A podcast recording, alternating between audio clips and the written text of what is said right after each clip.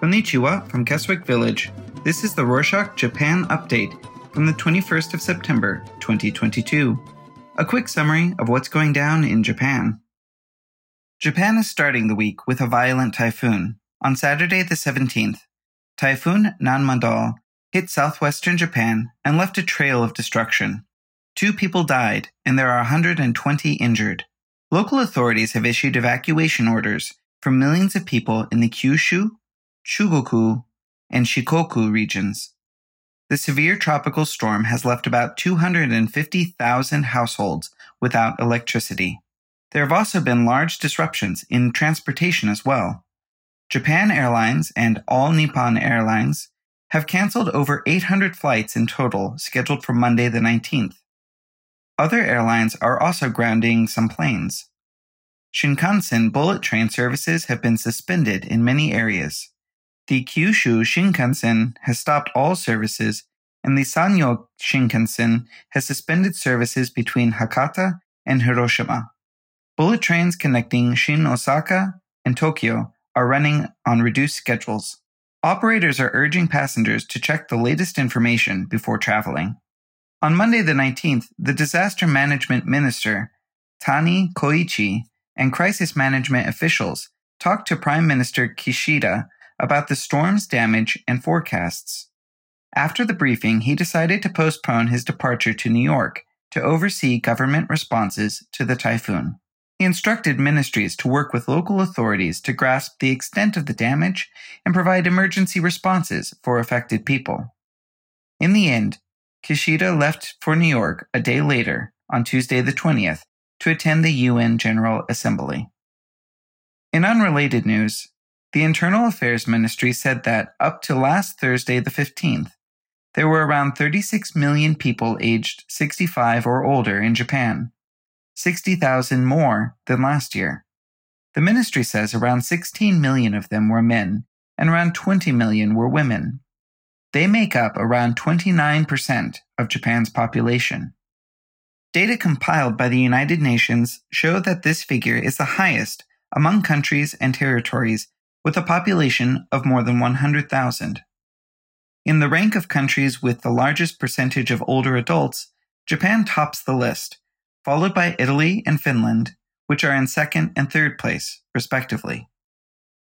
The ministry also said that last year Japan reached a record high of 9 million elderly workers, and that this year the number is expected to continue to grow. Since April last year, companies have been required to try to encourage their workers not to retire and to keep them on the payroll until they are 70 years old. Recall that workers can retire when they turn 65. Since we talked about workers, there is good news for skilled foreigners who want to work in Japan. The Prime Minister said that he would consider reforming the residency program so that more foreigners with professional skills could move to Japan.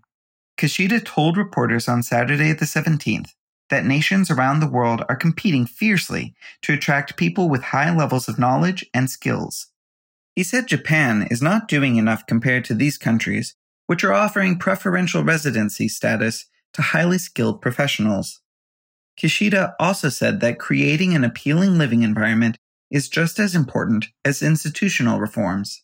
He said this requires improving access to healthcare and education, and encouraging communities and society to be more open and hospitable. On that note about going to Japan, we've got some good news for tourists, too the government is preparing to further ease its coronavirus border controls next month.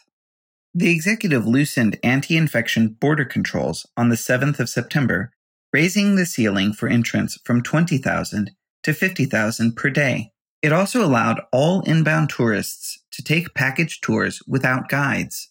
The government is now planning on further relaxing its restrictions as new coronavirus infections have been declining. It also expects the falling value of the yen will attract more foreign tourists. The executive is also moving to scrap the daily limit on arrivals and allow overseas tourists to travel independently in Japan.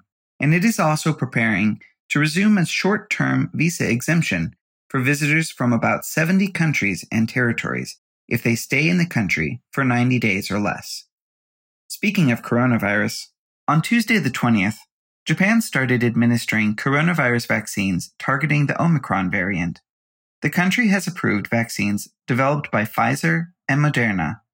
The health ministry says that they are expected to be more effective against the Omicron variant than previous vaccines and are also highly likely to be effective against future subvariants.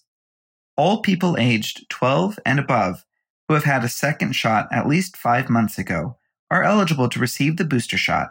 Local municipalities will decide who has the priority for the jabs. Healthcare workers and elderly people who have yet to receive their fourth doses are expected to be the first in line. In Tokyo's Minato ward, people aged 60 or above, medical workers, and others went to the facility on Thursday the 20th to receive their shots. They had booked their vaccinations in advance, other municipalities are expected to follow suit as soon as they are ready. The Health Ministry is asking municipalities to deliver vaccination vouchers by the end of October. The ministry aims to complete the inoculations of all those who want them by the end of the year, as it braces for a possible resurgence around that time.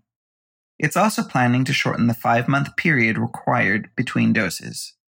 In international news, we have some updates on North Korea.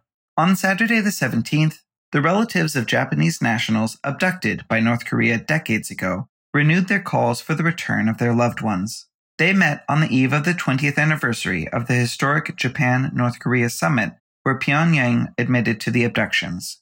Following the summit, which took place on the 17th of September 2002, five abductees were repatriated. However, 12 out of the 17 abductees officially recognized by the Japanese government remain unaccounted for. Yokota Takuya, the current leader of the group made up of the relatives of the abducted, urged the governments of both countries to recognize that the situation won't come to an end unless they release the abductees, quote, while their loved ones are still alive. He asked Japan's Prime Minister Kishida to directly address North Korean leader Kim Jong un. Moving on to some news about the economy. The price hikes hitting Japanese consumers show no signs of decreasing. One supermarket in Tokyo is planning more price increases as of October.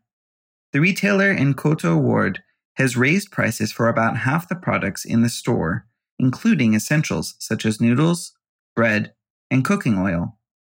The manager says he has had to increase prices almost every day for the past six months. He also says suppliers plan to charge more for around 400 items next month, including mayonnaise and vinegar. Still, rising prices are not limited to supermarkets. Japan's land ministry says the average price of residential land in the country has risen for the first time in 31 years. On Tuesday, the 20th, the minister released the results of an annual survey conducted by prefectures on land prices of over 21,400 locations as of the 1st of July. According to the survey, the average overall land price rose 0.3% from last year.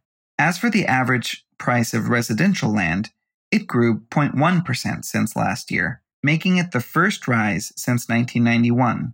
Low interest rates for loans have apparently helped to increase land prices. Ministry officials say that the demand for houses remains solid in urban areas and is also rising in suburban areas due to the spread of remote working they also said land prices are rising, especially in tourist destinations and shopping districts, as tourism appears to be recovering after a decline due to the coronavirus pandemic. That's it for this week. Thanks for listening. We've been thinking about ways we can set up some type of community, not only through emails or some other way to waste time online, but a real community with cool people, influence, and responsibilities. We are not sure how to do it or what it would look like, but if you are listening to this, you are exactly who we want to be in it. Any chance you could talk to us about what would or would not interest you about an endeavor like that? Send us an email at podcast at rorshok.com. Matanet.